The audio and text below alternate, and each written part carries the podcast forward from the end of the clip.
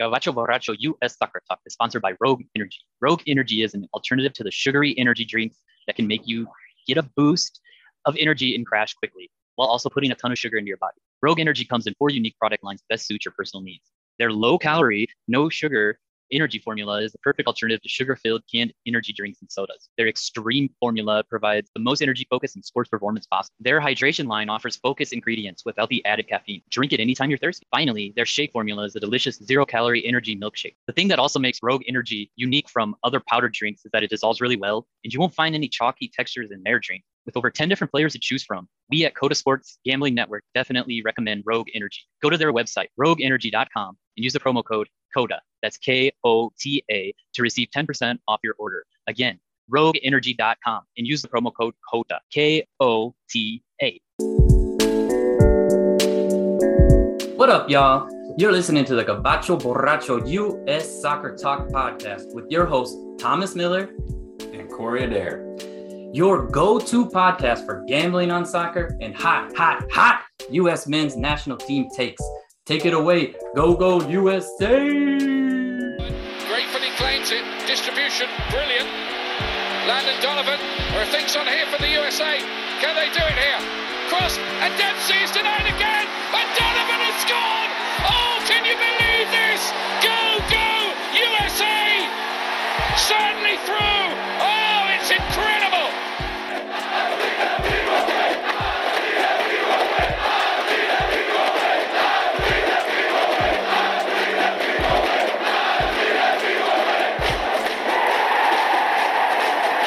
Hey everyone, welcome to the Gabacho Borracho US Soccer Talk podcast. This is episode 10, and this is one of the cohorts, Corey Adair, and I'm here with with Thomas Miller. Um, how's everybody doing today? Um, thank you for joining us once again. All right, so we have a pretty decent slate of things that have happened. And so, what we'll start off with is how the boys did over the weekend and then we'll transition into how they did over the Champions League midweek matches as well. So, starting off over in Bundesliga, we had Joe Scally, our utility man, playing for Gladbach, and his and he apparently in this match was the fourth most fouled player in the match. There's your little. That's actually fact. that's actually the season to date. He's the fourth most fouled player. It's similar to like what we've seen with Pulisic last year, where guys don't really know how to stop him, so like they just follow the shit out of him. Yeah, and and for those of you that don't know, there was there was a match in the Champions League, I believe it was the semifinals against Real Madrid, yeah. where Pulisic had tied Messi's record for most times being fouled in a Champions League match. Yeah. And it was something like 11 or 12 times that he was fouled. And it, and it goes to this concept and, and we see it in other sports too, you know, we Michael Jordan. I, am not comparing, and by the way, I'm not comparing Pulisic to Michael Jordan here. I'm just saying you're comparing Joseph Scally to Michael Jordan. Jordan. Yeah, Joseph Scally to Michael Jordan. I'm not doing that. I am not doing that. It, it, but it's the mindset that if you can't stop the player from doing whatever he wants to you, you just try to abuse him physically. Yeah, and and Scally might be like a thing where he's super. He's got like a, a really fast pace because he's always playing um out wide and yeah, they just haven't figured him out yet. And so what they've been doing is following him. That was kind of like the main takeaway from it is that he played uh he played right wing back uh again. So that's why we've been saying that he's like the utility guy because he can play on the left side or the right side. He hasn't play, been called up yet. Can play wing back or fullback. I mean, I mean I, so this is my take on Joseph Scally because there was a lot of hoopla on Twitter on men's national team, U.S. men's national team Twitter about Joe Scally not getting a call up in the last window. Mm-hmm. You specifically talked about it, but it wasn't just you saying it. There was an echo chamber on Twitter that was bitching about this. And my take on Joseph Scally so far and what I have seen of him play, whether it's highlights here or watching a few minutes of a match there, is he really does seem to play like a typical tough minded US men's national player, but with a t- technical ability and a pace that you typically don't find with that mindset. You I, I see him as like a super athletic version of Sam Vines. Yeah, yeah. Like uh, my big thing about it is that in the last window, especially, eh, we see, we saw such a big drop off when it wasn't Antonee Robinson and it wasn't Sergiño Dest. uh, you know, with all due respect to Bello and Yedlin and Shaq Moore, you know, they've done things for us in the past and whatever. But uh, uh, the way that they played uh, in the last window, I mean, there's really no reason that that Scally shouldn't be called, and and that was like the main reason why myself and and so many people, you know, in in U.S. men's national team social media wanted to see him last window was so that he got that experience, he got that, uh, you know, whatever that breaking in that you need uh, when you uh, get called to the national team. That way, he was ready to play if we needed him at Mexico, if we needed him to come off the bench because you know, I mean, you know, knock on wood, uh, that we don't pick up any knocks. And you're going to see Antonee Robinson and you're going to see Sergio starting against Mexico. But it'd be perfect if one of them has something going on, then you could bring in Joseph Scally. Well, and I, I also think that one of the big thought processes was going into that window is that we already knew that there was a really good chance that Robinson couldn't play in mm-hmm. Panama. Right. And if we played Dest or didn't play Dest, we knew that Robinson, Antonee Robinson, couldn't play in Panama, but Joseph Scally can because Bundesliga doesn't have that rule. So, yeah. not bringing him and allowing him the opportunity to play in a match where we desperately could have used anything. To yeah. be honest with you, there it, it was it wasn't one of those unforgivable acts that had me still at the end of the window last week, pissed off at Berhalter. Still, uh, one of the reasons I'm still mad at Berhalter. Yeah, but and you brought up uh, Antonee Robinson. It's a perfect segue to his performance over the weekend for Fulham um, in the English Championship. Uh, he scored a goal, so I mean, he continues to to you know ball out and show what he's what he's all about. Um, um, the next guy that we wanted to uh, focus on was uh, Konrad de la Fuente, is, a, is another guy who wasn't called in. He was called into the September window, but wasn't called into the October window for whatever reason.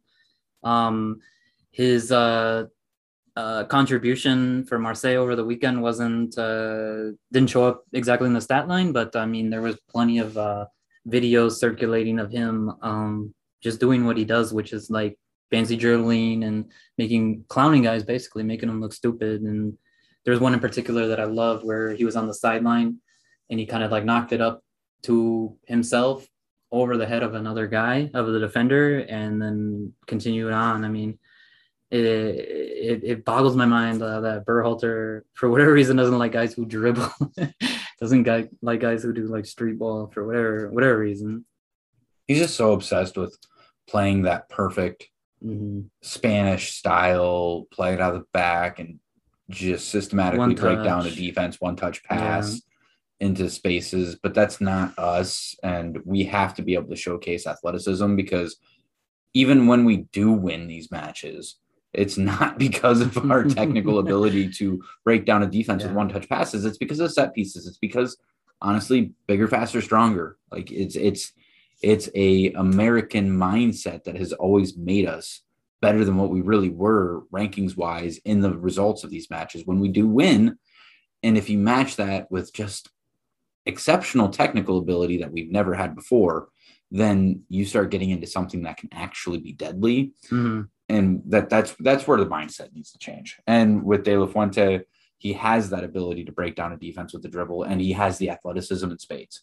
Right. What what I always, all the highlights I see from him, he is getting to the very back baseline, right next to the net, with his pace, the way that he can receive a pass, the way that he can dribble one on one with defenders. Mm. He just creates plenty of opportunity by pressing the defense. He gets he just presses the defense in a, in a really good way and like the thing that he does that for Marseille, anyways, that like uh, is like uh, a lot of people's like uh, biggest criticism of when they watch the United States men's national team is like we have a guy like Dest or Antonee Robinson that have the ball, you know, out on the wing on the on the side of the box, and like it seems like what Berhalter wants is a cross. When like we haven't proven that our midfielders running into it, uh, getting their head on the cross. Pepi has gotten two head head goals, but like it's it's really not it's really not his strong suit, you know. But like for whatever reason, it just seems like every single game we're just trying to pump in cross pump in crosses when really we should be playing it back. I mean, if we're trying to play the Pep Guardiola style of soccer, you know that that's what happens when you watch Man City is is is somebody on the wing breaks down the defense and then they kind of track back uh, put a move on somebody, or pass it back, and then they're passing it around the box, creating some sort of nice opportunity. And that's something De La Fuente can do 100%.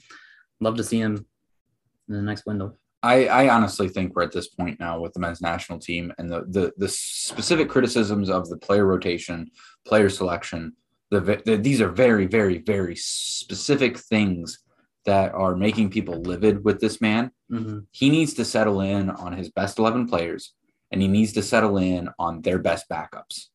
Because really in all honesty that those are the only people that should be playing from this point forward. Yeah. Because we need to be creating co- team continuity. And i can promise you from a talent perspective de la fuente is one of our top two left wingers. Yeah. He is one of our top two left wingers. So top three really. Top three if, yes, you, if you consider aaronson a winger I don't consider Aaronson specifically a left winger. Right. I see him playing left wing. I see him playing right wing. I can see him playing an attacking midfielder. Yeah. Yeah. So I don't, I, I, don't, I'm not talking specific midfield, uh, specific winger there because we are allowed more than 22 people. So mm-hmm. Aaronson doesn't have to be di- directly a left wing. Right. But we have our two best left wingers are Pulisic and De La Fuente. Yeah. Yeah, Easily. I mean, I agree. I mean, Marseille isn't a pushover in in in Lyon, and and I mean he starts every game for him. I, mean, I don't know why you wouldn't want him on this team. Um, quick little quick little mm-hmm. side note here. We'll we'll finish up what went on in England real quick. We had two other players, Josh Sargent. He had an opportunity at empty goal net, and he totally team over it. Uh, he he he was he scuffed it. He he barely hit it. It was like he rolled it. If he would have just hit it with pace, it would have went into the goal. Norwich tied, second week in a row they tied, but I mean that would have been the winner, the game winner. but that was a pri- that was a prime Sargent U.S. men's national team moment. Yeah, I mean he's he's clearly in his own head, like yes. he because he's not a he's not a terrible player by any means, but like he's just there's just something about him right now that he's like he's got the yips or whatever you want to call it, where like the ball gets to him and he's just like you know he's gonna fuck up. Uh, another guy that we wanted to highlight was um, um, Gianluca Busio um, for Venezia. Uh, Venezia picked up a win, their first win of the year. Uh, um, got them out of uh, out of uh, the relegation zone for the moment. We're only like seven or eight games into the season, so Venezia. I mean, it, it, the way they look in in Serie A, like they're probably going to be struggling to uh, stay up all year but uh, they finally got a win um, against Fiorentina, right? And yep. uh, um, the goal that they scored it was ended up one to zero. Uh, Busio played a really nice ball uh, with the outside of his foot down the wing, and then um, that kind of sprung Venezia on the attack, and they scored. Yeah, I don't really want to talk about that because Fiorentina double chance and both teams to score was my play last week, so mm-hmm. that that killed that bet. Yeah. Uh, one of the last guy in England that we were going to mention was Zach Steffen, and he actually got a start for Man City. We don't ever talk about Zach Steffen because he doesn't start. He's their number two keeper, mm-hmm. but he did get the start this weekend, and he shut out Burnley, which I mean isn't a bad team. It's not a bad, bad team. team. They're bad. Team. They're bad. Team. They're bad. Team. They're going to be they're going to be in the run for relegation at the end of the season. So yeah. he got a start against a scrub, and he kept a clean sheet. So Zach Steffen didn't hurt his stock in any way. And then probably, I, I believe, yes. Well, we have we had two more guys. I want to save the, the best talking point for last here. So mm-hmm. we'll go ahead and hop into Musah, who played center mid instead of right mid because we talked about how he was kind of playing a winger for his club. Mm-hmm. Really, it was a right midfielder who goes out wide because of his athleticism, and he ended up playing center midfielder for for his club. What club? Oh, God, who does he play for again? Plays for Valencia. Valencia, yeah, that's right, mm-hmm. that's right. And, and they were playing, playing, They were they were playing Barcelona, and yeah, he came in. He didn't start, but uh, when he did come in, he played central mid. And uh, when we uh, move on to Sergiño Dest, um, and where he played as well, it, it is kind of it is kind of notes that, you know, this last week these guys were with the U.S. men's national team, and we saw where they were good. We saw what they did. Uh, it was it was uh, Yunus Musah in, in the, the, in the midfield. He was dominating the midfield, and Sergiño Dest in his attacking ability on the right wing. So I mean, it's just kind of just kind of it's kind of interesting to point out that uh, the the only action Musah has saw in, in about two years with Valencia has been at left mid, or right mid, uh, and they play them. They play both of them uh, very wide. Um, he had two games where he was amazing um, for the United States men's national team in the central midfield position. And what happens when he comes in? He plays central midfield, and he didn't play. He didn't have. I mean, he just really didn't have like much of an effect. Like, uh, but so like because Barca was kind of dominating that game. The guy who did have a lot of effect on the game was um, Sergiño Dest for Barcelona. And the interesting thing about that is that he didn't start at right fullback. He didn't start at right wing back. He started at right winger. Yeah, that's wild. You you you see position changes happen when players are under the age of probably 20, would you say? 20 20 is when you really are going to start finding yourself. Which Dest is 20. yes, he's he's at that upper range where position change is, is getting really. He's old as fuck. He's 20. it, no, it, I mean it's it's not it's it's not very common to see a player get his position changed after the time he turns 20. He usually that's that's what he plays. So that tells me that Barcelona saw him playing up in the attacking third as much as he did mm-hmm. in those two matches that he played and how much he was killing it and gave him an opportunity. And he did not disappoint. This kid is just electric with the ball at the end of his foot. He's also electric at fighting the open spaces. He, I think the two biggest things that he needs to hone his skills on to fully maximize his potential is his ability to finish mm-hmm. and his ability to play longer crosses. He's good when it's within a certain range to where he just doesn't miss, but when he's actually at full full throttle pace and needs to deliver across, he he doesn't hit the target enough right. to make him truly truly world class as a winger.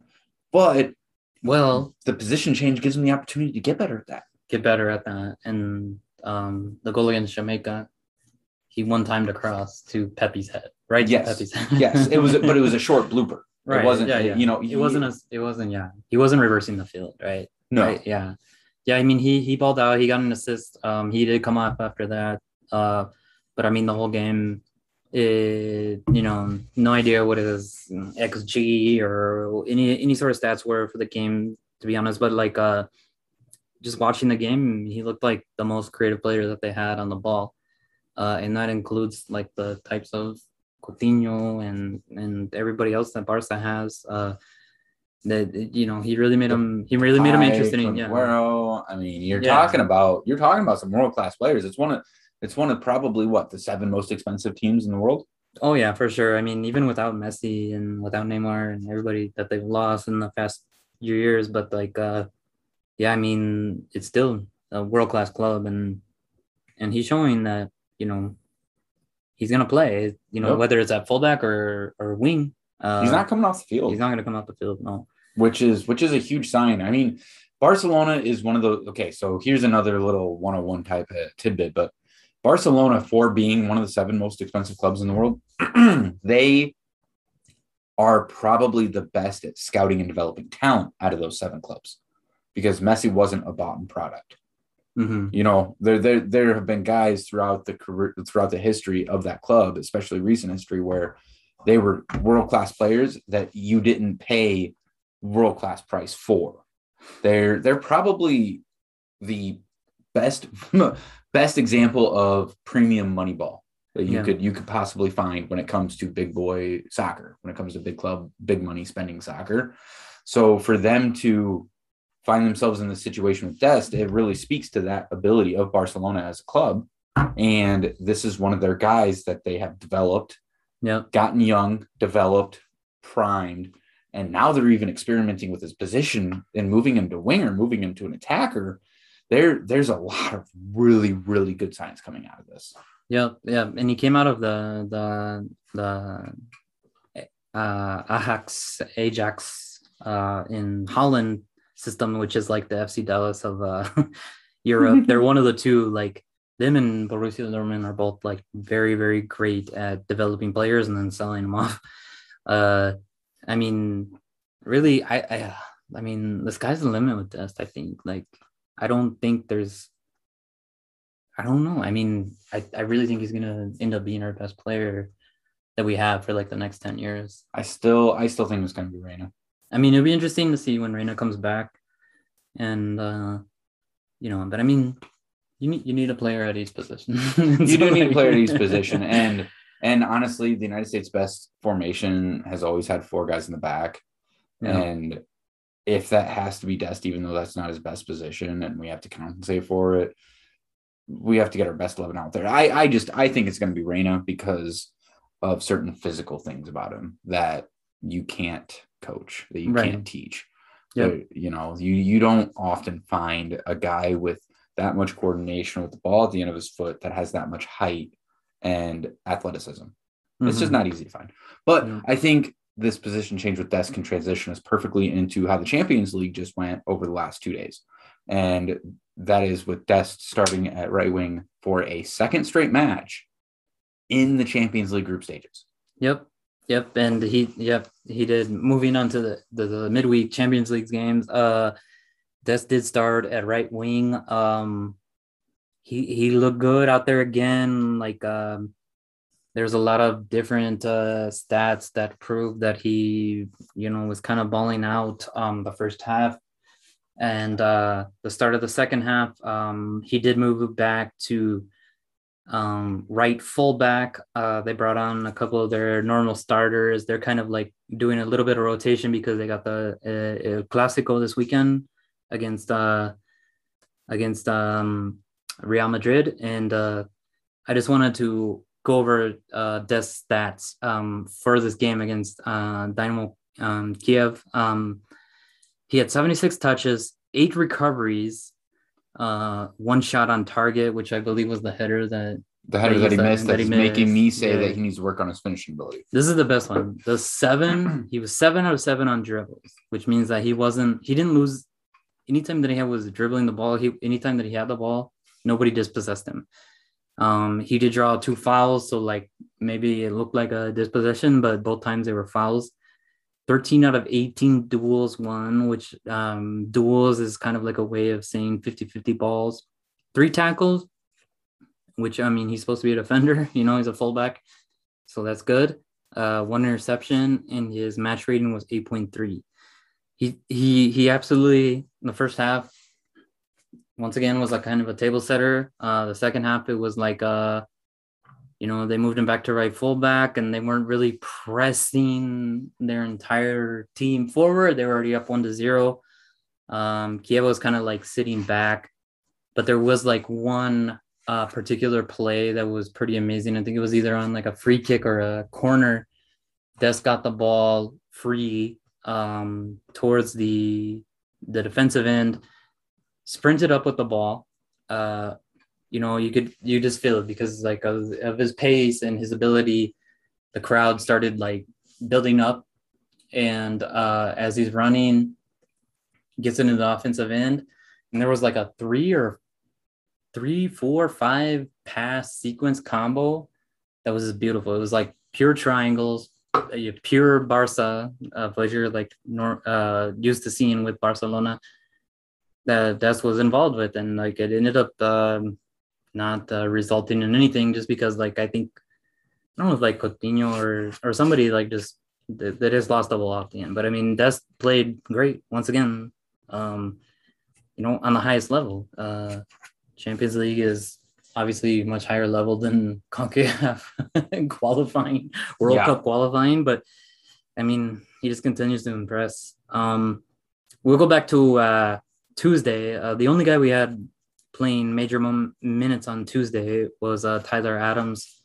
Um, he did, he played all 90 minutes for RB Leipzig. Uh, RB Leipzig was winning against PSG and ended up losing the game. Second half, they were up two to one. Ended up losing the game, and uh, kind of a bad moment for for us as uh, United States men's team supporters. Um, the the game tying goal which ended up being a Messi goal. Uh, Adams had a pretty bad giveaway, and um, I saw like a couple things where people were trying to say that he got he got fouled or whatever, and that's why he gave it away. But but I mean, I think he he even came out and said, uh, "Yeah, I fucked up, and and and I'm gonna make it. You know, I'm gonna learn from it." Uh, so I mean, it's good that he played all 90 minutes, but uh, but at the same point, uh, really, I mean, he needs to be stronger on the ball and not give it up. Uh, in a point where they can get it to Mbappe and then he can get it to Messi, right? Or Neymar. yeah, Neymar didn't play, but like, yeah, yeah. yeah. I mean, PSG is this, super dangerous. this to me was just uh, one of those. All right, on to Cincinnati. right. it was yeah. just uh, on to Cincinnati.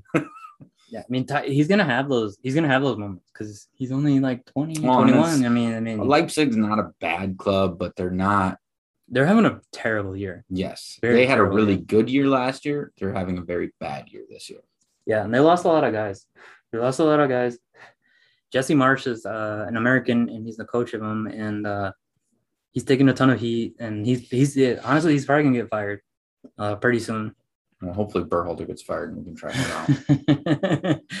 but I mean, uh, they they lost a lot of guys. Uh, they're pretty used to making a run all the way to the knockout stage. Um, the Champions League right now they're in like dead ass last. I don't think they've gotten a single point in Champions League, which mm. uh, isn't great. But but like uh, moving on, uh, uh, the other Red Bull team, um, uh, which is Salzburg, uh, featured Brenden Aaronson. He played all 90 minutes. They won three to one against Wolfsburg. Uh, once again, a great a great game by by Aaronson. Uh, as Berhalter likes to say, he's the same player as uh, as Paul Arriola. Yep, so same guy. I'll say he he ran hard. He, he was run, hard. he was running fast the entire game. Yeah, he was running real hard. No, he just he's really good at charging open. He's really good at attacking open spaces. He's really good at having a feel for the game.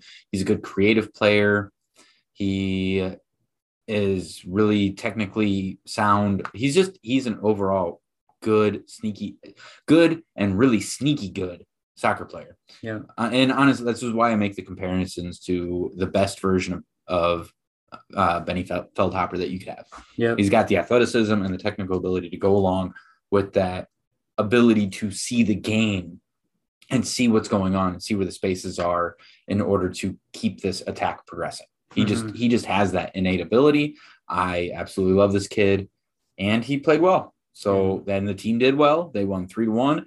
And honestly, most people would probably assume that Wolfsburg would be the team that should win that match. I know it was at Salzburg, right. but you're talking about an Austrian team versus, Bundesliga, team. Bundesliga. Yep, and yeah, I mean that's that's something I was going to say too is that Salzburg continues to impress in the Champions League. They they're on top of their table. They're four points up over over Sevilla, I mean, it, it's really looking like uh, they're gonna they're gonna qualify for the knockout stage. I mean, it's it's really impressive. I mean, they're they're they're much better than Leipzig right now. Yeah. if the two Red Bull teams were were like scheduled to play ever, I mean, I think I think Salzburg would be the better team for I sure. Definitely Salzburg would win. Mm-hmm. Moving, to, moving. Go ahead. Who? Yeah. Uh, in the same game. Sorry, in the same game, uh, Wolfsburg featured John Brooks Oh uh, yeah, yeah, at center back. He played all 90 minutes and uh, he didn't play good. He didn't play great. He didn't play what bad though. Fuck. Are you kidding me?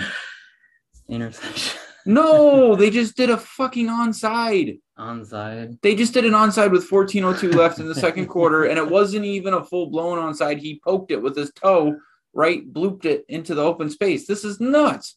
You gotta be fucking full wind, full approach. Boom. Done. No, there is an open Done. space though. Oh, gross. Gross. Anyways, anyways, John Brooks. John Brooks. He didn't look great. He wasn't bad. His team got their asses kicked, and his defense gave up three goals. Yep. And I was like I was telling you that he had like a half assist on one of the goals. Like the ball, like uh, it was a corner and it like bounded off his shoulder.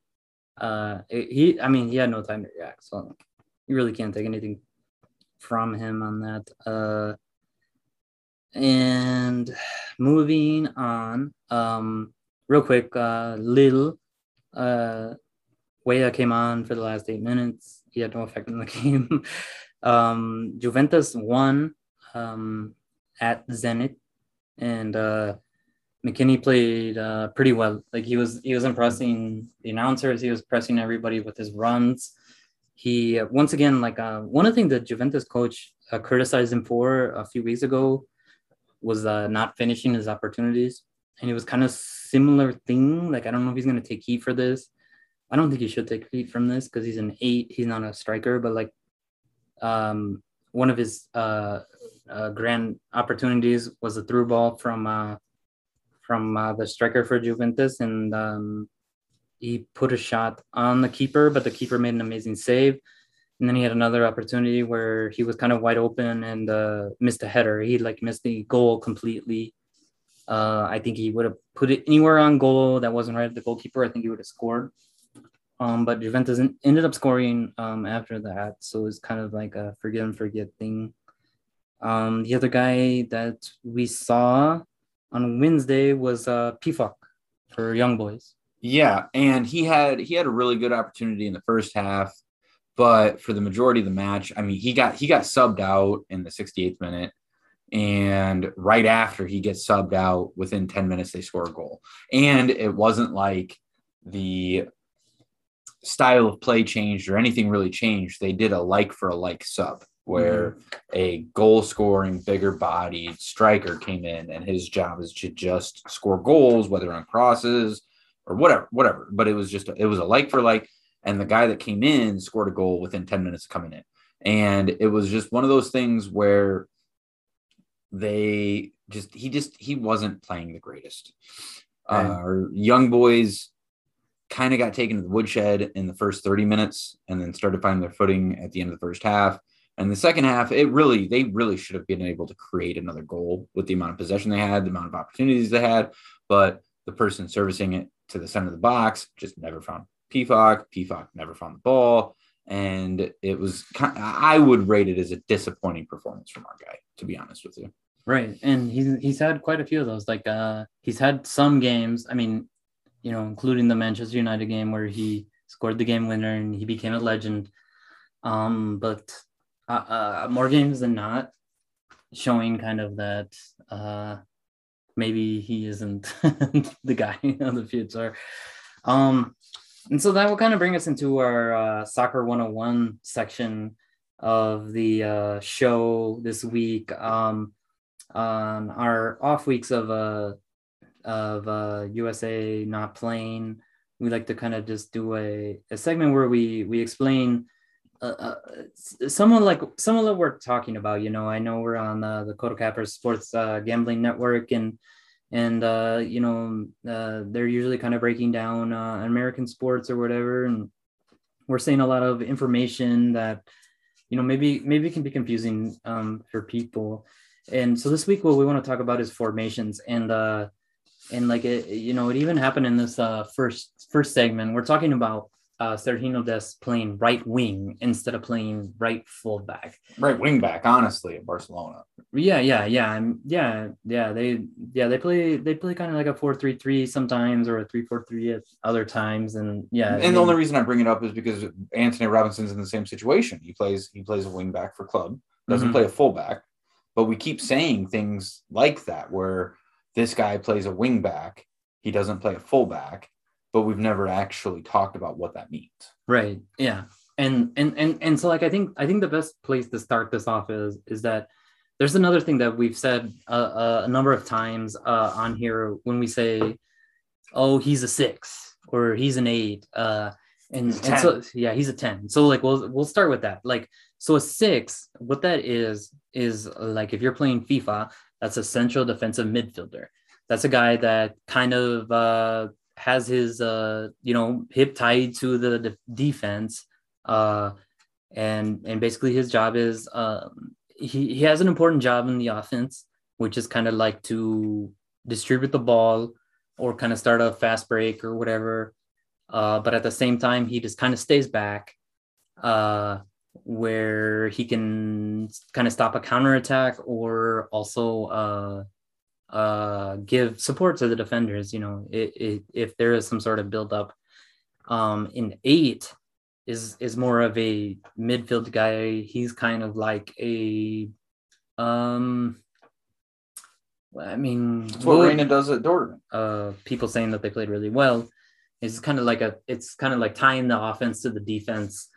Um, and and then I, you mentioned a ten as well, and ten is kind of like an attacking uh midfielder who is like more of like a offensive guy, and so like, what what what does do like uh like the formations that the United States uses like so going right to like the 433, which is like the basic Greg Berhalter formation. With the 433, you have two center backs, you have two full backs.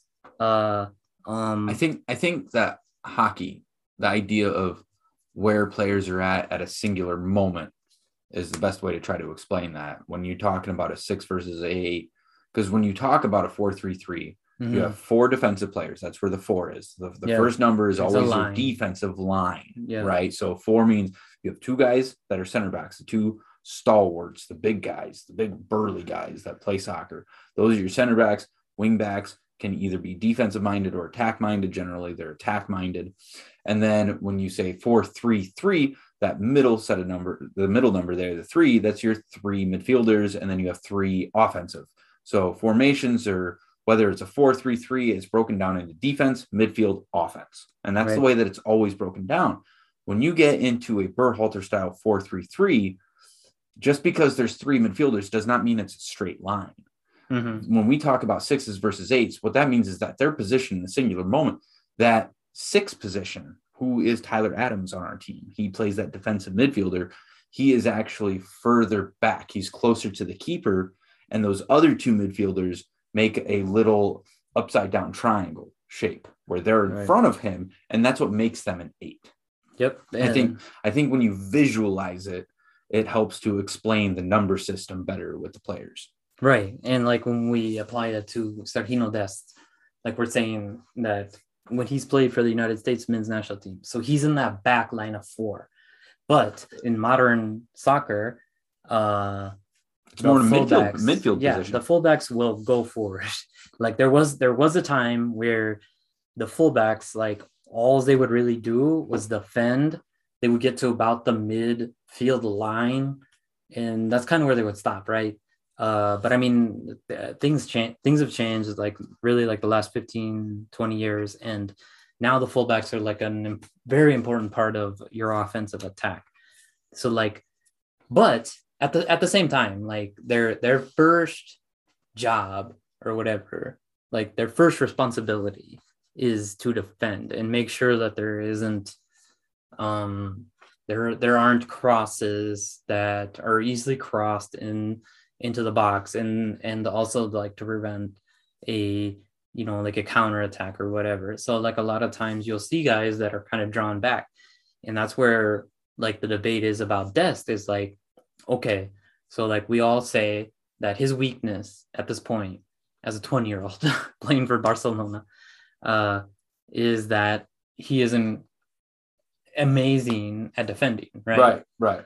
So, like, is there an advantage to put him forward, put him more forward into like a wing position, which is like the Christian Pulisic, the the Gio Reyna, the Brenden Aaronson, Timothy Weah, Konrad de la Fuente, sort of position where he's shown that in comparison with all of those guys, including Christian Pulisic, he's like on par. Yeah, he's, he's right up there with his technical ability, his pace, his ability to make make scoring opportunities happen.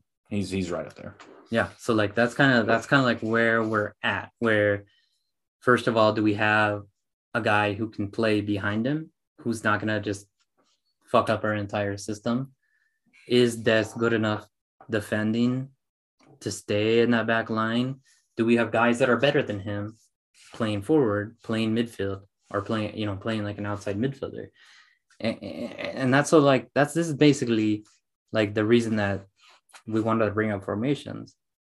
Is it's really just about him because like everybody else is kind of set to their position. I mean, um, yeah, we, could, we could talk about Brenden Aaronson real quick. Like I guess so he is well, Rain, well, we, Reyna, Reyna is in the same situation for club. Yeah, Reyna plays left mid, which is like in a 4-2-3-1, a left mid is very, very, very similar to a left wing winger. Uh, where they're they're they're they're set to set stay towards that that sideline on the left side and um and create from there and uh, when he has played uh, for the United States men's national team, he's been either a right wing or left wing, depending if Pulisic is there.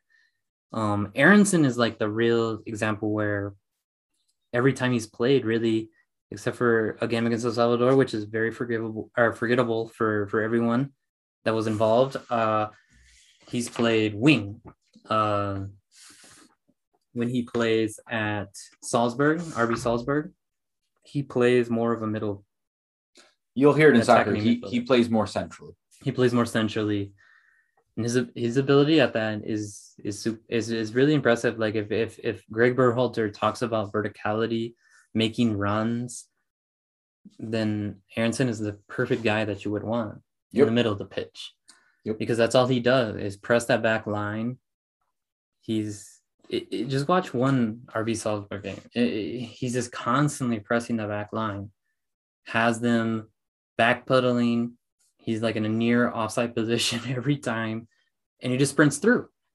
And uh, and a lot of times at, at, the club that he's at right now, I mean, they, they don't get him the ball. They don't service him the ball, but uh, he opens things up for every, everybody else.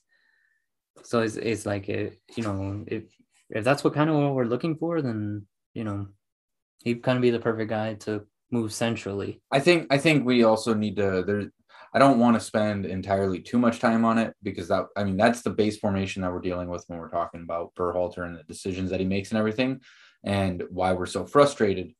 But there are two other variations of a 433 now they're they and actually one of them really isn't a variation of it but the two other most common four man backlines because that's really what these are all separated by. It's mm-hmm. that that that idea of the wing back versus the fullback that we've been talking about for the last 10 15 minutes is the difference between having a three man backline slash five man backline versus having a four man backline. Right. And so, as far as four man backlines are concerned, we have two other common ones. We have a 442 that's that's really OG style, and then we have a four-two-three-one, which is a little bit newer style. It's actually my my favorite four-man backline formation. Right. And and and since we've broken it down to where you understand that the four means there's four defensive line players, defensive line, defensive backline players, two defensive midfielders for for for four two three one, two defensive midfielders. Then you have three midfielders that are more on the attacking mindset of things, and then you have one sole upfront center forward slash striker. Yeah. And then when you get to the 442, the OG style, you have four defensive backline guys, you have four midfielders, and then you have two quote unquote strikers, whether one wants to play a false nine and the other one plays striker. Mm-hmm. False nine being false nine is just a a way of saying that your striker falls back and creates opportunity, where he doesn't actually play the the tip of the spear, he actually tries to create the opportunity at the tip of the spear. Yeah. So with a 442, typically you have a guy that's going to absorb that false nine role, and you have a guy that's actually going to take that striker role. Yeah, uh, yeah, it's going to be. I mean, yeah, typically you would want a guy like you're saying that can hold up play, and then a guy who can run off that hold up play. Uh, the four two three one is like if uh, you just look through the formations that most European clubs use, uh, that's going to be the most common one. Um, uh, especially with like the modern day football that we do see, uh, which is uh, fullbacks attacking. So you're always going to want somebody there that's going to uh, support the the two center backs. If you got both fullbacks, you know, just overlapping, they're they're right by the goal. You're going to need um at the least three guys there um um the four yeah like the 442 like you were saying it's like what we saw that was like the most common thing if you if, if you're coaching a you know like a bunch of 10 year olds like nine times out of 10 you're going to be running a 442 it's it's it's basic enough that like uh the the idea that any formation is going to have is that there's going to be two lines of four when you're defending and um so the 442 does naturally let you fall into that. Uh, um, uh, like I was saying with the four two three one, that you're always going to want to have you know a third guy back there. That's why you're seeing now a lot of teams uh, they will run a three four three or a three five two, and uh, basically uh, as we were talking that the there's a four man defensive line. When you see the number three in front of anything, what you're looking at is those big burly guys, those uh, meathead cross checker goons. goons. Um, you're gonna have three of them out there. Goon squad. So like you can imagine without knowing a ton about soccer that like if you got three of those guys out there that are just there to defend, they're basically there. I mean, you know, 80% of their game, maybe on corners or set pieces close to the goal, they're going to run up there because they're big, tall guys. You know, they're good in the air and they can head in a goal. But you got three of those guys. So that basically just lends the rest of your team to attack. And and and when you're when you're pinned deep and you got to defend, yeah, you're you're always going to need uh, a couple lines, and usually you want to see four four or a five three uh, when you're defending. But um, uh, that what what a three man back line uh, will allow you to have is that yeah, just like uh, whatever the fullbacks or the wingbacks, they're it, they're capable of going forward all the time. I think the best way I can explain this is it's the most creative way of addition through subtraction. And that might not make sense because we're talking about a th- three center backs versus two center backs. So you're saying, well, you're adding a center back so you're actually adding a guy, but it's it's it's not like that because in a four four two mm-hmm. or two four two need four man back line. The fullbacks in in modern football, they're they they're not going to be great defenders. No, but and with, they want to and they want to score a goal. With a four man back line, though, they have to at least do a little bit of sometimes. I mean, they they I ideal. They're basically might, like midfielders at this point. Yes, you, just, you just want a rotation where you can have four guys spread across the length of the field. Yes, at this point in soccer and its development, yes. Mm-hmm. But with a four man back line, if those two fullbacks go forward all the time, you're going to get fucked. Right. Eventually.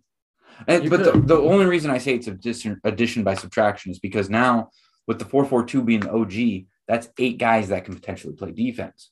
Mm-hmm. Right with a what was it a 352 was a 352 in general when you have a three man back line you have seven guys that can play that same role that those eight guys did right. because you have your three center backs your two wing backs can collapse back into almost a five man back line and then you have another two midfielders that are going to fall back into center defensive midfield, midfield roles.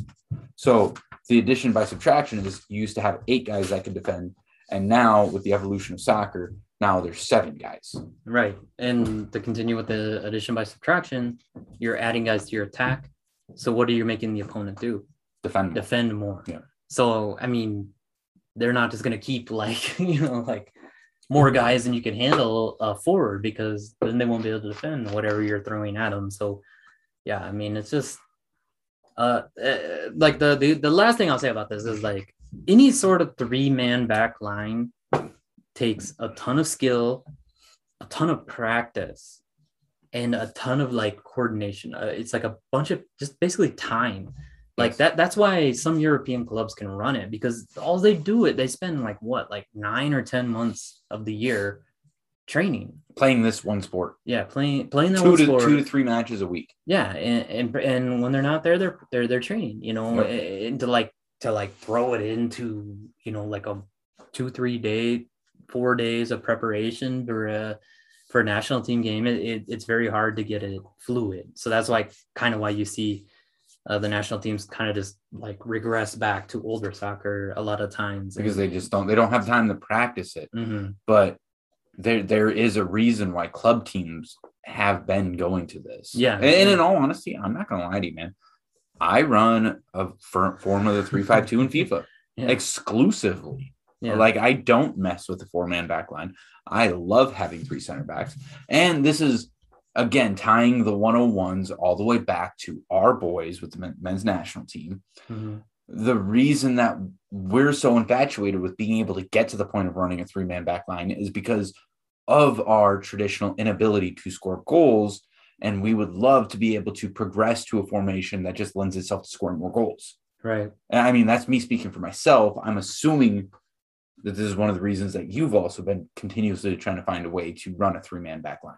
Yeah. I mean, but like what ends up happening is similar to what we saw against Mexico in the, the Nations League, where you have it. So, so, okay. So we're attacking on a, uh, in a three man back line. What you basically have is three slow, non athletic, I, I won't say non athletic, uh, they're just slower than, you know, any sort of attacker, any sort of winger um, center backs standing at the back line. If there's any sort of mistake, which you're gonna have when you don't have a ton of time to to to to, to practice together. Oh man, yeah, and so like you're gonna have mistakes, you're gonna have turnovers, and so what happens? You got guys like Chucky Lozano sprinting with the ball right at John Brooks or sprinting Tim right Ream. at Tim Ream. Tim Ream. And, and, it's just like Diego Lainez, yeah, Tim Ream. Yeah. What I mean, what do, what are you gonna do against that? You got these guys just in they're on islands um, and you know, but again, this, this is, like, where this is where again this is where we get excited because of guys like Chris Richards and Miles Robinson and their athleticism. Yeah. So you do the sliding tackling drill that you play on FIFA when you're playing with a My Pro. you got Chris Richards versus Chucky Lozano or Alfonso Davies. Hell of a better chance than Tim Ream. I'm just saying, like, even with Chris Richards, I get it. 10 but... to, out of 10 times, like, how many times you, how many times you making a slide tackle? But in all reality, on an athleticism standpoint, in all is reality. Chris Richards really that far behind some of these premier center backs that are running these three center back, back lines at clubs? Yeah, but the, the, it's not their ability. Is he? It's not their ability. It's just it's just not getting into a situation where everybody has left these center backs because you know they see like a nice attack going down the right flank or the left flank and they're like oh oh let's go get a goal let's go get a goal and then all of a sudden you know they stop them and it's a nice you know long ball by whoever fucking whatever mexican guy and and then you got you know you got john yeah. john anthony brooks try and defend that. I mean, no, I get it. I get it. And the reason why it works for most of these clubs is because they are they have an ability to maintain a certain level of possession. Yeah. You know, so they don't they don't end up finding themselves in these situations. Yes. Fuck yes. Big stop. Oh. That's what you get for going it on fourth and one. Gallagher. That's what you get. God, I hate his hair. Oh, that's so gross. Tiger King shit. It's gross. Anyways, but no, I, I just I think the biggest issue has always been our athleticism at those positions. And I think we're getting to the point in the evolution of the US men's national team where the athleticism is there. We have to develop the potential on the attacking side of things. Mm-hmm. Where when we have Musah and McKennie up front, and we have Arena and Pulisic, and if it's Pepi, it's Pepi. If it's Hoppe, it's Hoppe. If it's whoever the fuck it is, whoever the fuck it is, them having an ability to try to keep the ball and be able to track back well enough to where we don't expose our center backs. Because I think with Miles Robinson and Chris Richards and whoever the hell, probably it would probably be John Brooks as well, because John Brooks is just our most consistent guy. But when you have that back there, I, I think that the athleticism there, as long as you protect it just enough, it's at a level that can make it work. Right. I really believe that. I really believe that we have developed the depth to do it. It just all depends on how these guys look at their clubs. Yeah. And, and what they do with their clubs. And, and in all honesty, I'd rather settle for a magnificent 433 yeah than a shitty 351 or 352. Th- yeah, that's what I was going to say is that like I really don't give a fuck what the formation is as long as it's any combination of like our best like 18 20 outfielders you know Fuck like that our best not, 15 guys. No I, I, there's like 18 or 20 dude. Uh, what, what i'm talking about is like i don't care if it's a 433 if it's a fucking 3331 if it's a fucking 352 or you know whatever 451 whatever you want to fucking call it. But it's like a combination of our best players. Let's just go not, straight not fucking not fucking legit, not fucking Acosta, not fucking Christian Roldan, not Paul Arriola. That's what I want to see. Like, I don't care. Run the four three three. Run a five three two. I don't give a fuck. but I but oh, just, and by the way, put the best players out there. By the way, the, the, there is a little keynote there to make on the last topic with these formations that we're going to get into. Is that another one that you will see pretty commonly in knockout stages of World Cup tournaments? So this is kind of a one on one that plays into the World Cup next year. You will see a five three two you will see a five, four, four one. one. Mm-hmm. You will see five man back lines. And all that means is those wing backs, like what Dest and Antonee Robinson do at club, where they have a three, where they have three center backs and then the two wing backs up into the midfield position. All that means is that they're scaled back and you have a five man back line. And then your midfielders are truly pivot guys. Yeah. They like they are true pivot guys to where two of them are probably going forward. And you have when you have your five, three, two, you'll have a false nine and a striker, or they'll even go out wide and then somebody will attack through the middle. But or they won't go forward at all. It's like the yes. CONCACAF special.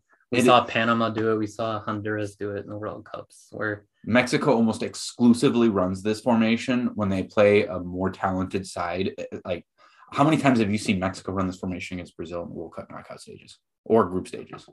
Mexico will at least take. I give Mexico credit in that they will at least take the game to the other team.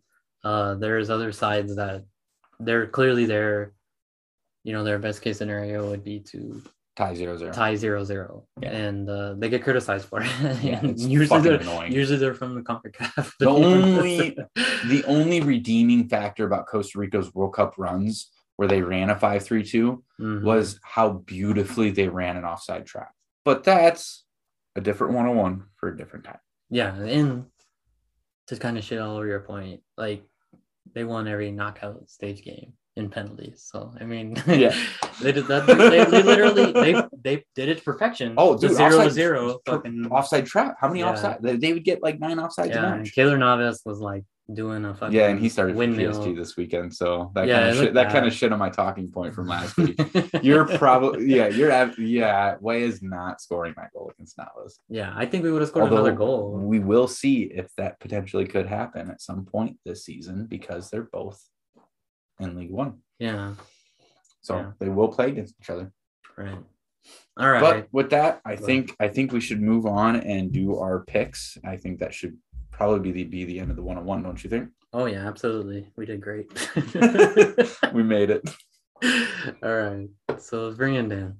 All right, and uh, for our final segment uh, this week, uh, we got Dan Angel in here. Uh, Dan, how you doing today? Yeah, not too bad. How about yourselves?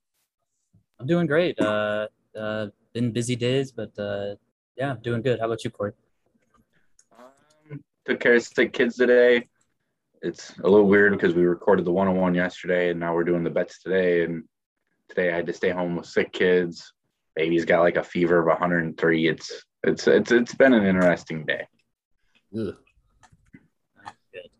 yeah yeah. He he uh he couldn't get comfortable because of the fever and he was just being a holy terror.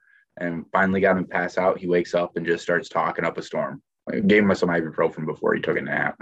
We woke up just feeling a million bucks better. Ah, ah, ah, yeah, shit always cracks me up when they get like that. yeah, I'm a big proponent of um of Benadryl. anytime, any any time of day, any time of year. I really need to go to bed, so yeah. let's do this.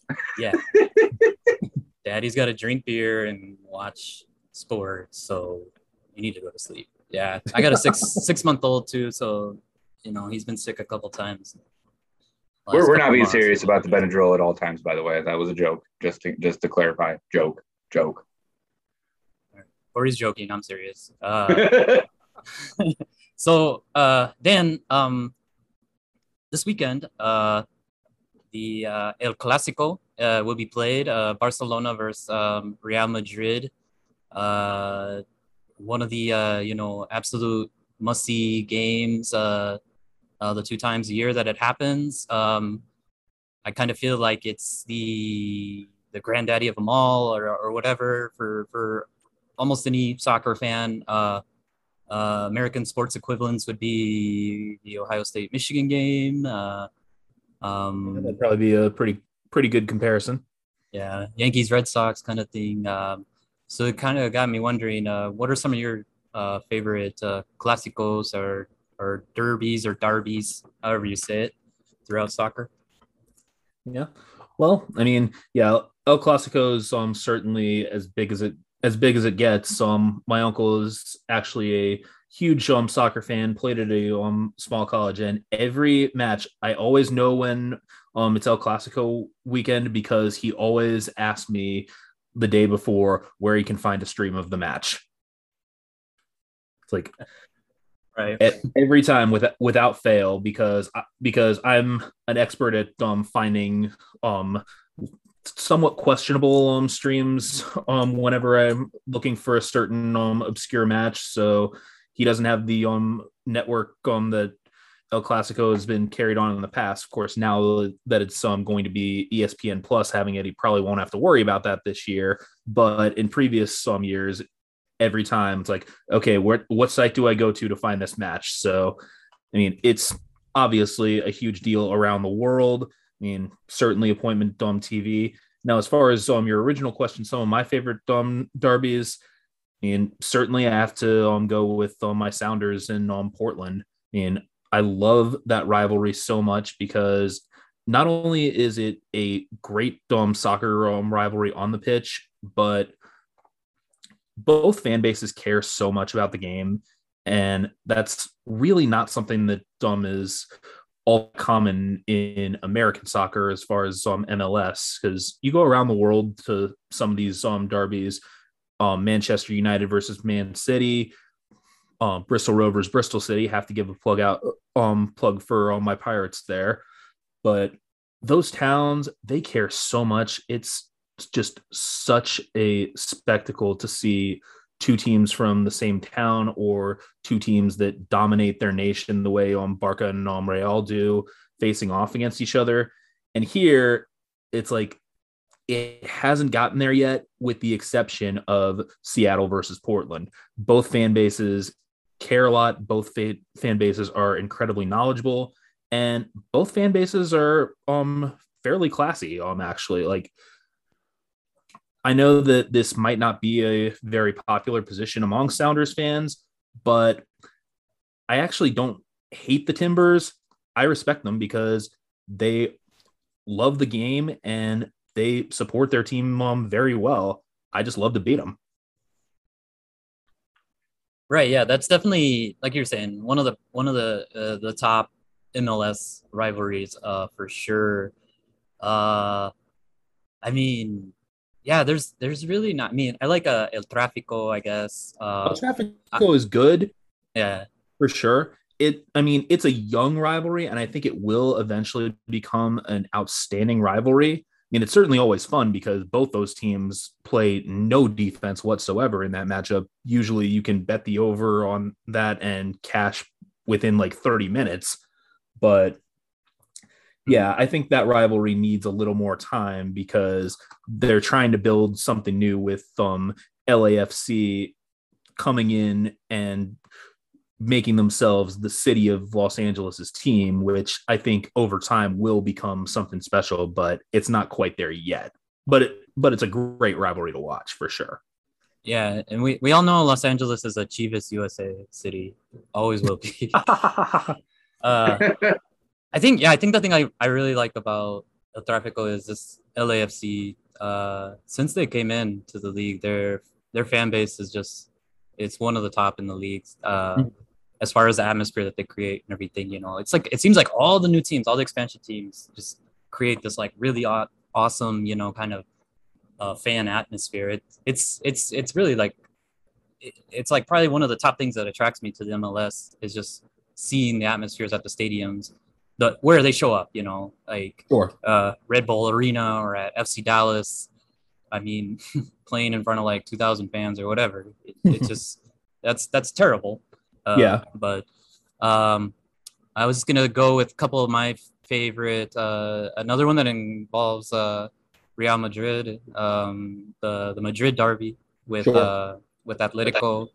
they they Atletico fans hate Real fans. There's just so much jealousy, I, and I'm a uh, my my original team uh, when I started watching European soccer, it was Atletico. I still support them. I support West Ham. I care a little bit more about West Ham these days, but uh, you know, and I admitted as a Atletico fan that we're we're just jealous. Like Real has had so much success.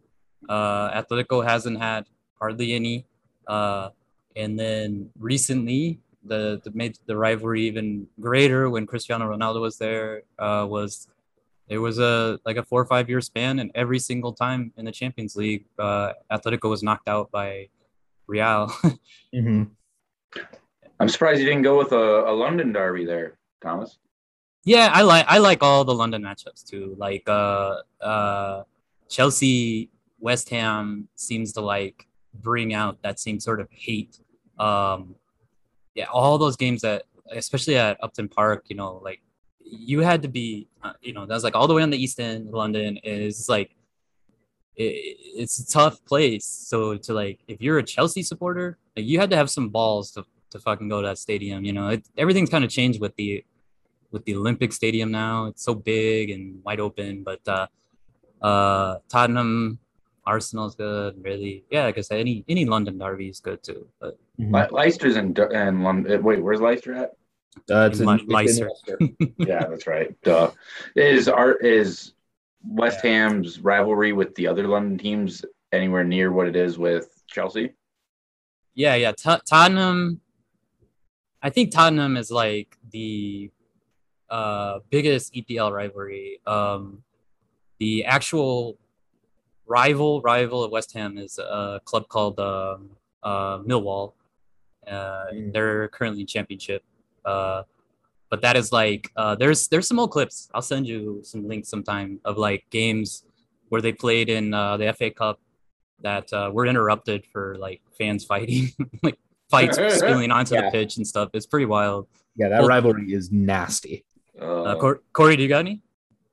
No, I was I was just gonna throw the the London derbies out there. I was gonna say that we had that conversation a couple months ago where where you started explaining to me all these rivalries and it kind of made me kind of made me appreciate it a little bit more. I'm starting to look forward to watching some of those matchups this season because I didn't realize that before the start of the season. So um, out of all the ones that we talked about, I'll probably pay the most attention to the London derbies.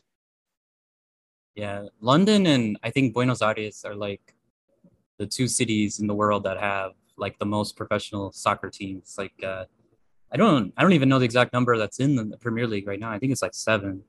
Um, let's see. Crystal Six. Palace. Yeah. Yeah, Arsenal, Brentford, Chelsea, Palace, Tottenham, and West Ham. Right. Yeah. So six. Yeah. And I mean, for Chelsea, it's kind of tough because I mean, they have the rivalries with the other London teams, but there's not really a rival in their own section of London because, like, the closest team to them geographically is Fulham, but the West London Derby has never really taken off because Fulham just um hasn't spent enough time in the same league as Chelsea. Right. Whereas so is, Arsenal, Arsenal and Spurs. I mean, that's about as strong as it gets between two London teams that are in the same section of London. I think um their I think their um stadiums are like four or five miles apart from each other. Noted. I think that's the one that I'm going to watch. Then what? So is Chelsea's biggest rival Arsenal then? No, mm. they're. I think the Chelsea, Liverpool, Man United. Uh, match them to match them three up any either way, and they'll call it a classical. Uh, uh, those are, I think, my favorite rivalry to watch might be Liverpool versus Man United. There's a ton of hate there, just based nice. on the history. You know, they're the three nice. most with Arsenal, the most successful teams, and so sure. Yeah, that's kind of like uh, a, actually, a German one too. Yeah, yeah, yeah. That's, that, that's the matchup that actually made me start supporting Liverpool was watching before Salah and Sane and all those guys, you know, probably 12 years ago, I started watching the the Manchester United Liverpool matchups and that's that's what got me into club soccer was seeing the hatred in that rivalry. So that's it's not a derby, but that's probably my favorite rivalry in soccer. Mm-hmm. And yeah, it's kind of it's kind of interesting that the three biggest Storm teams in England, the only one who really has anyone comparable in their own city right now is Man United, and that's only because City has just thrown so much money at um, the situation over the past few years that they've become a top side. But yeah, Chelsea's biggest rival is playing in playing in another city. Liverpool has Everton right there, but I'm sure that no Liverpool fan would say that Everton is their top rivalry. So, but every single Everton fan would say that oh, Liverpool is their top. of course, yeah, it's like the yeah. There's no question there. Yeah, that sounds and like it, some Iowa Nebraska shit. Ah, shit we live in your head rent free. I was just gonna say, uh, yeah, that, like uh, that rival, that rivalry just, ugh. I mean, I'm sorry, Nebraska still doesn't belong in the Big Ten. Their their rivals Colorado. Yeah, I mean it's yeah. it's Colorado, Missouri, K State, Oklahoma. Please, Missouri wasn't a rivalry. You can't you can't have a rivalry with someone you kick the stuffing out of 25 years in a row. I mean, we only lost to Colorado five times. yeah, but I mean, Colorado was at least competitive on a national stage. Like they were, like they were at least um up there in the top bomb ten a fair amount of times. They just couldn't get by Nebraska. Missouri just wasn't competitive at all for a while. I would definitely say K State turned into one though. Once Bill Snyder got there. Sure, sure. Yeah. Yeah, and uh, for it to be a rivalry, uh, both teams have to to win some games, and uh, for the last six years that hasn't happened. So, uh, are we ready to just move into our picks? Yeah. sure. No comment, Corey. No. no, I'll let I'll let you talk. uh, All right, so I got some screenshots just just so people know, I put these bets in yesterday. So the odds might be a little bit different today than what they were yesterday. But I put these in yesterday. So I'm going to go back to the well on my card two days ago for Champions League. I did a three leg parlay within the same game for Chelsea, and I'm doing it again because we're going back and we're going back to the well in a second way because Chelsea is playing Norwich at home. And it's already said that Werner and Lukaku aren't playing, but it's still Norwich and it's still Chelsea at home. So I did Chelsea money line with both teams not to score. So Chelsea to win to nil, and they're going to have to score at least two goals. I feel really, really good about a two nothing win here. Uh, yeah, Norwich is on fire though. They got two points in their last two games. So. hey, would have been four. If Josh Sargent would have converted that goal, it would have been four. Um, you want to go, Dan? I mean, b- before we do, I just need to um, pull out a point about um, Norwich. They have two points in their past um, two games. They have zero goals in their past three games. they're, they're defensive fire. Teams. Yeah, on fire means they haven't let anything into the net. All right. All right. So yeah, oh, I'll go ahead and go. And after Arsenal burned me last time, I'm going to fade them and I'm going to back Aston Villa double chance. So I'm going to the Emirates, which isn't as crazy as it sounds because Villa has won three straight against Arsenal. So Arsenal still hasn't been um, getting it done. And I think there's a very good chance that Villa walks away with um, something from this match. If I really want to get bold, I'd um, play Villa to win to nil here at plus 575 because all three of those wins from Aston Villa were um to nil. But I don't really need to get crazy here with taking a team that's on the road. So minus 115, Aston Villa double chance. I think there's a good shot. Dan, Dan, Dan. I should have went first. Uh no, I mean uh yeah. Just listen listening to you trash the great team of Arsenal like that. Uh, so they've had they've gotten 11 points on the season. I think all 11 have came come in their last five, which is like three wins, and then that's been followed by two ties, I believe. Um, so mine is uh, in the Premier League a parlay, two game parlay, where I'm taking the Arsenal money line uh, to beat okay. Aston Villa uh, at home, Friday night game. Uh, how Arsenal has fallen from greatness that they're relegated to Friday night games in the EPL on uh, European weeks, midweek games. Uh, and then I'm going to team that up with um, Man City. They're on the road um, uh, at Brighton. Holman has been uh, kind of the uh, the the surprise, I guess, right of of the Premier League so far. They're in fourth place. So it, it shouldn't be a walk in the park, but uh, it's still Man City. It, so I'm to take that money line as well. Add those two together. Uh, it was coming out at plus 158. All right. And for the first time in this podcast history, we all three are betting on a same game. Arsenal. So yeah, so this is going to be really, really interesting. We haven't done that yet. That hasn't. Well, Bill, Bill is going to get smoked. Well, I just in the last three weeks that the Arsenal has actually kind of surprised me in a good way. So at home, and it has a lot to do with it being at home, and it has a lot to do with their lack of competitive matches outside of EPL matches, right? Because they're not playing in a Champions League group stage. They're not sending every single one of their players to international uh, matches in the window. So they're just, I think that they're going to be a little bit more fresh coming into this match, and it's at home. And yeah, then I, huh? I'm just gonna jump in real quick. They didn't even make the Europe, your uh, uh, what's it called? Uh, Europa. Europa Conference League, the new yeah. shit shit show league. I mean, that's how bad Arsenal has become. So yeah, you're absolutely right. Hey, Go. hey don't knock don't knock that competition. No, my my Berlin boys are playing in that. Union, yeah, yeah. yeah, yeah. Uh, but I'm parlaying that. So the money line itself was neg 115. And then I'm parlaying that with Everton double chance at home against Watford.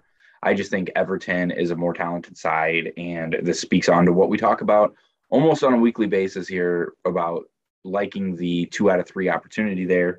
And when you parlay those two together, it came out at plus 115. So I, I feel good about Arsenal. I really like the double chance. And when you put them together, you can get plus money. I, I feel good about it. it. I'm now going to for sure watch this match on Friday. Well, actually, no, I can't because I teach class tomorrow. So, damn. But I will have the notifications on. So we'll see. Well, I, I'm I'm interested to see what happens on a on the first time that we all three pick a game. Right. So we there's you picked. Uh, what was yours again? It was moneyline Arsenal. Arsenal money line parlayed with Everton double chance. So all right, so yeah, Corey and I both have Arsenal on the money line. Dan has Aston Villa on the double chance. Yep. And yeah, and I don't hate Aston Villa. I, I they they have just as good of a chance to draw that match as I think that uh, Arsenal has to win it. So we I could mean, all be wrong. We could all be wrong. No, we can't. We can't all be wrong. I mean, either you two are going to be right or I'm going to be right. Or it ends in wait to you. I have, I have Villa double chance. Yeah. Okay. Yeah. Yeah. My bad. My bad. My bad. Yeah. Because because Arsenal's drawn its past two matches. Um. So I I think that there's a good chance Villa walks away with at least a point. Yeah, I'm not going to argue with that. I, I think there is a good chance that happens too. Yeah, we just both love Arsenal. Yeah, we're in love with them. All right, and what do you got for your next uh, pick, Dan? All right. So for this one, I'm going to reach into the Bundesliga and I'm going to have to get dumb a little bit creative here because Greuther Fürth is horrendous. So I got to take um, RB Leipzig to put up a solid number here. I don't really want to take the huge number because Leipzig is going to be coming coming in off having just played a midweek match um, in European competition um, in, in the Champions League, but they're still at home and it's still Greuther Fürth. So I think I'm for this one, I'm going to play RB Leipzig um, to win to nil at minus 130 because Greuther Fürth is just a disaster and they're going to be in the second Bundesliga next year almost for sure. Yeah, I mean, uh, it'll be interesting to see. Like, uh, I don't know if you caught any of the RB game against um, PSG, but uh, they were winning, uh, and they kind of blew it at the end. And uh, Jesse Marsch, like he w- he looked like he wanted to cry. I think they even mentioned that in the post game show. So, I mean, it's just been a it's been a disaster season. So, you know, this might be the type of game that will turn things around. Or I don't know, but I mean, yeah, uh, Greuther Fürth is is really bad, bad, bad. So yeah, I like. I mean, it, I mean, if Leipzig doesn't get going soon, then they're probably they're probably not going to show um too much patience with Marsch because they they have pretty high expectations and looking up at Cologne in the standings is not part of their plan. Yeah, right.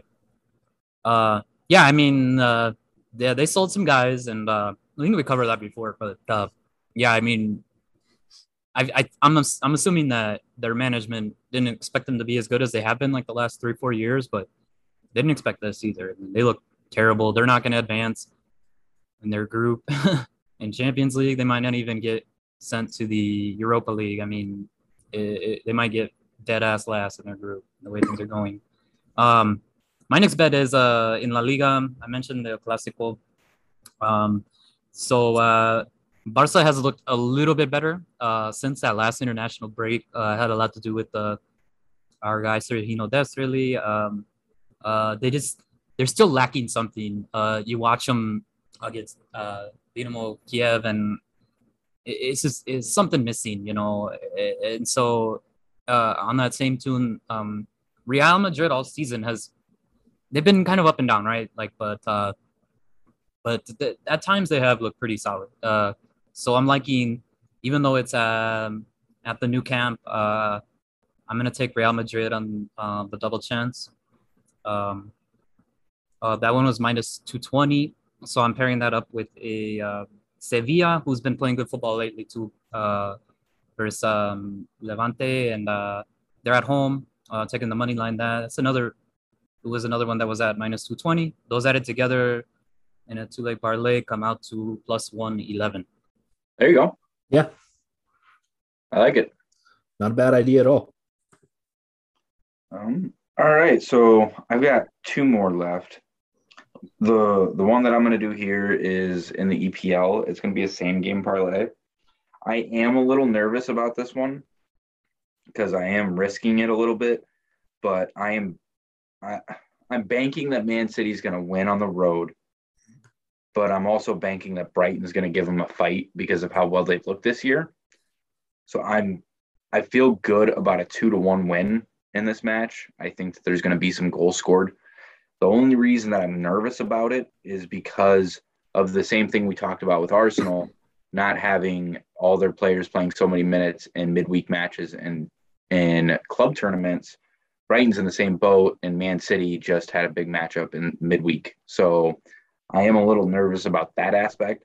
But if you parlay Man City money line and both teams to score, it comes out to plus 116. And I just I, I feel like there is a really good chance that that's a 2 1 victory.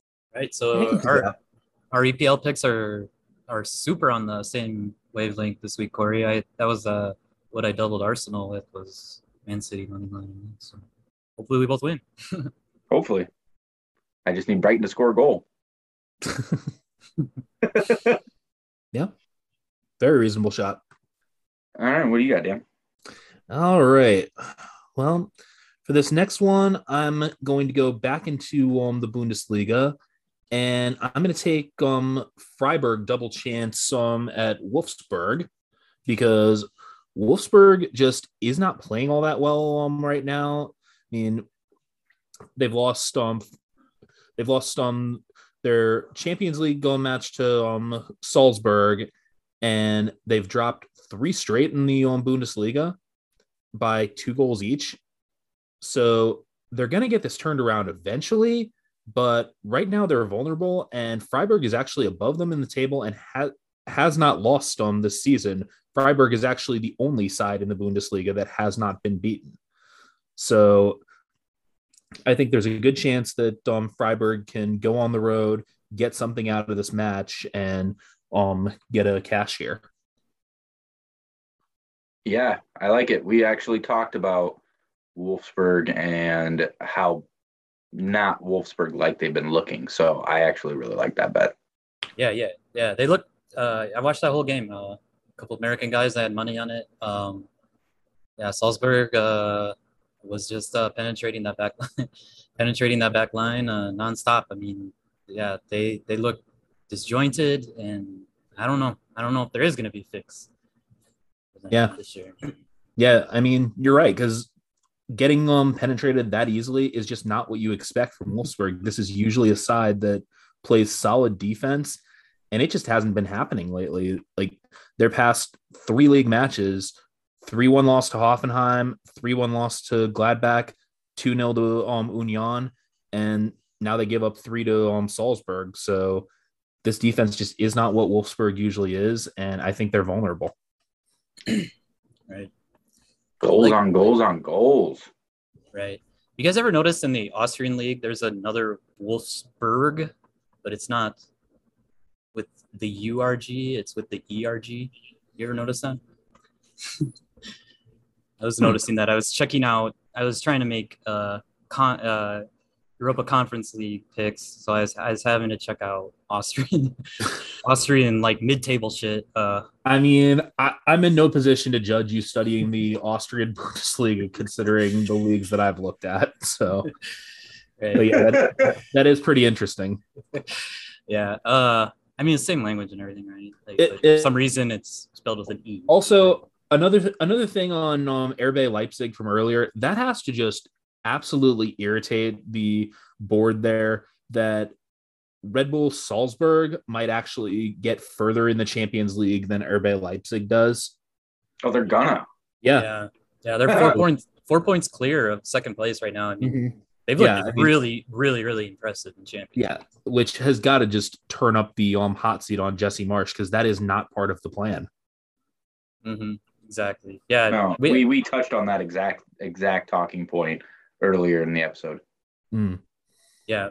Yeah. And I think Corey and I have, have talked, to, I don't know if it's been on air, but I, I guarantee you, if they played right now, Salzburg would whoop fucking Leipzig's ass. Like it, it would be yeah. like two, two, three to zero, something like that. Yeah. It'd just be, uh, all right. So, sorry, I'll move on. Um, this is the last one I got. I know you guys probably have one more or whatever. Uh, I'm going to the MLS. Um, there's a team out there that I love three or four players on their team and they had a great academy, but it's pretty clear they kind of like said, fuck this, trying to even get to the playoffs thing. They're just fading hardcore, and that's FC Dallas. So I'm going to start betting every single game I can against them. Uh, and starting uh, Saturday night, uh, LA Galaxy hosts them. Uh, Galaxy's been playing a little better uh, here lately, uh, and um, they're at minus 115 and uh, I'm gonna team that up with a two two two leg parlay. Uh, so another game. Sorry, I said that weird. Uh, and this one is like a, a bit of an upset. Um, but uh, I was looking at the home tables, and Orlando City has been one of the better teams in all of MLS. I think they're the fifth best team in all of MLS at home. Um, and so they're hosting New England, who is uh, the best team right now, uh, record wise, uh, points wise, uh, in the MLS. And, and because of that, uh, they're plus 135. So those two added together get you all the way up to plus 339. There you go. Yeah, that's a good play. All right.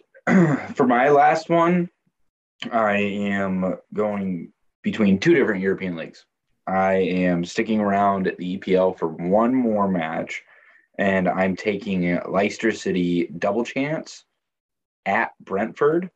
I, again, I'm just going to keep hammering away at Leicester double chances as often as I can. If I can get a decent payout for a Leicester double chance, I'm going to add it to something. And that comes out at that the Leicester double chance itself was negative 220.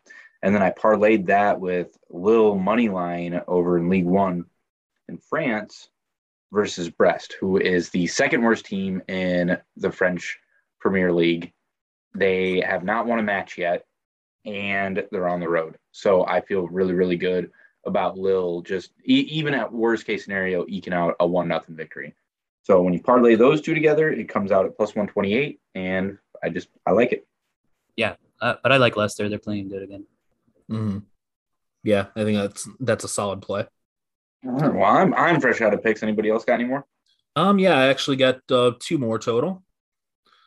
All right, so my next one, I'm going to reach into MLS here, and I'm going to get a little aggressive with this one, and I will take Inter Miami to beat FC Cincinnati by exactly one goal at plus 275. And the reason for that is FC Cincinnati has basically mailed in on getting results.